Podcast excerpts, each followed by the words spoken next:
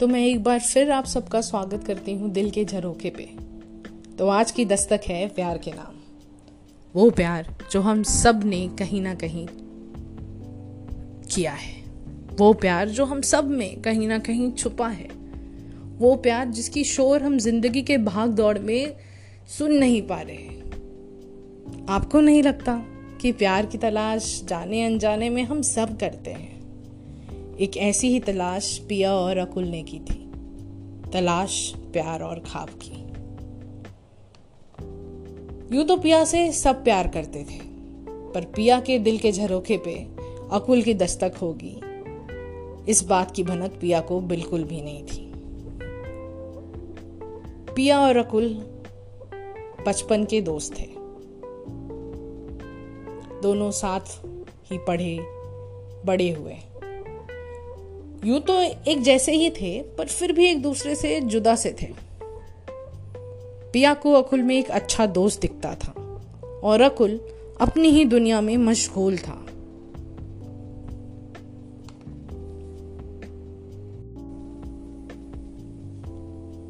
एक अल्हड़ सी लड़की सियानी सी लगने लगी थी। सुना था सबने किसी से प्यार करने लगी थी।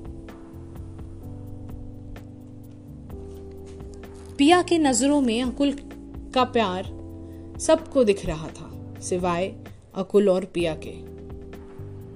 इस बात से बेखबर एक रोज पिया को पता चलता है कि अकुल पढ़ने के लिए बाहर जा रहा। पिया इस बात से खुश होने की जगह मायूस हो जाती है। वो अकुल को फ़ोन करती। फ़ोन उठाया ही था इधर अकुल ने कि वो ज़ोर ज़ोर से रोने लगी। अकुल बोला, क्या हुआ? पिया, सब ठीक तो है? पिया को जैसे सांप सूंघ गया था। वो कुछ नहीं बोल रही थी, या शायद कुछ बोल पा नहीं रही थी। अकुल फ़ोन रखता है और उससे मिलने जाता है। अकुल को देखते ही पिया उसके गले लग जाती है। और पूछती है, तुमने बताया नहीं? तुम मुझे छोड़ के जा रहे हकुल हँसते हुए बोला, हट पगली, मैं कौन सा बॉर्डर पे जा रहा? और कल को तुम्हें भी तो पराए घर जाना है? पिया चुपचाप सुनती रहती है और बोलती है, ठीक है, अपना ख्याल रखना। घर आते वक्त रास्ते में एक अलग सी बेचैनी पिया को महसूस हो रही थी। मानो जैसी कोई ट्रेन छूट रही हो। मानो जैसे जो हो रहा है वो सही नहीं। मानो जैसे पिया, अब पिया नहीं।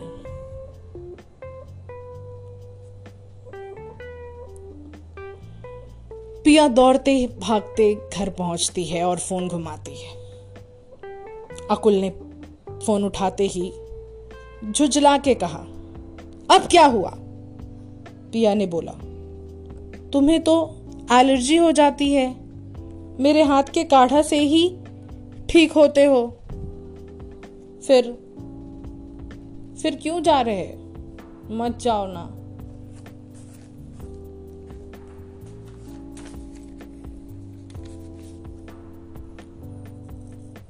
अकुल बोला, कोई ना, तुम काढ़ा का मसाला पैक कर देना।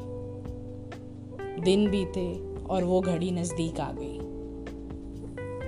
अकुल अपने भविष्य के लिए आगे बढ़ गया था और पिया को इस खालीपन की आदत सी होने लगी थी कि अचानक एक रोज उसे पता चलता है कि अकुल की तबीयत खराब हो गई। पिया बौखलाई सी मजबूर बेबस उसे फ़ोन करती जा रही और सामने से आवाज़ आई। The number you are trying to call is unable to take your call please try again later पिया परेशान। उस हर नंबर पे कॉल करी जा रही थी जो उसे अकुल की आवाज़ बस एक बार सुनाई दे दे।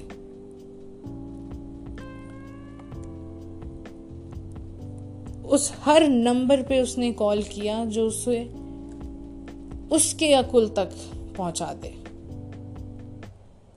बस एक बारी उसके अकुल की आवाज़ सुना दे।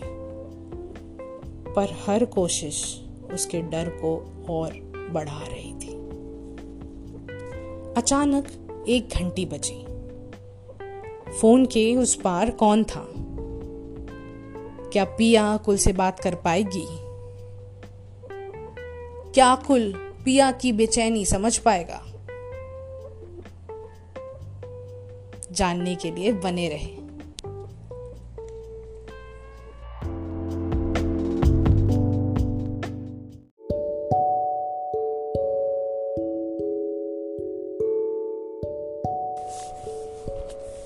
हेलो दोस्तों, कैसे हो आप सब? आशा करती हूँ आप सब ठीक होंगे। तो बढ़ते हैं अपनी कहानी की ओर। कहानी में हमने अब तक देखा कि पिया अकुल के आवाज़ सुनने के लिए बेकरार थी। कि अचानक एक घंटी बजी। पिया ने फ़ोन उठाया। पिया ने देखा ये कॉल उसकी माँ का था।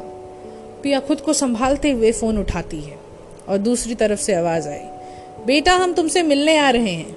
कल सुबह हम तुम्हारे साथ होंगे। पिया की खुशी उसकी आँखों से उतर के आवाज़ में घुल गई और वो, ठीक है, बोल के फ़ोन रख देती है। पिया इस उधेर बुन में थी कि आखिर वो अपने माँ बाप की आने की खुशी मनाए या अकुल की कोई खबर ना मिलने का गम। तो देखा दोस्तों, प्यार का ये अजीब सा ट्विस्ट तो अब देती हूँ मैं प्यार का एल्बम से निकला दूसरा dose from the list don't let your yesterday ruin the morning messed तो सुबह हो गई मामू और इधर बजी घंटी घर की। टिंग टोंग पिया के माँ बाप पिया को देखते ही गले लगा लेते हैं।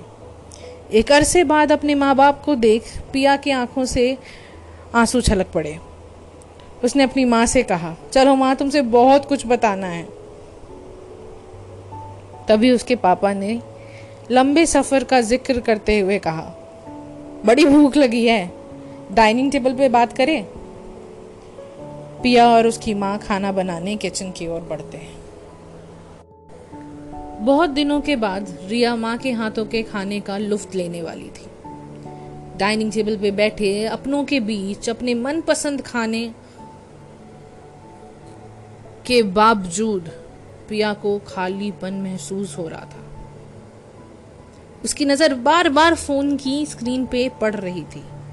वो बेकरार थी अकुल की आवाज़ सुनने के लिए। तभी उसके पापा ने कहा, बेटा, हम तुम्हारे लिए खुशखबरी लाए हैं।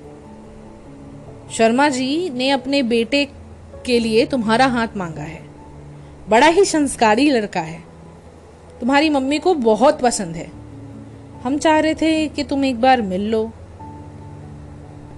ये सुनते ही पिया जैसे सुन हो गई और हाथ से निवाला प्लेट पे गिर गया।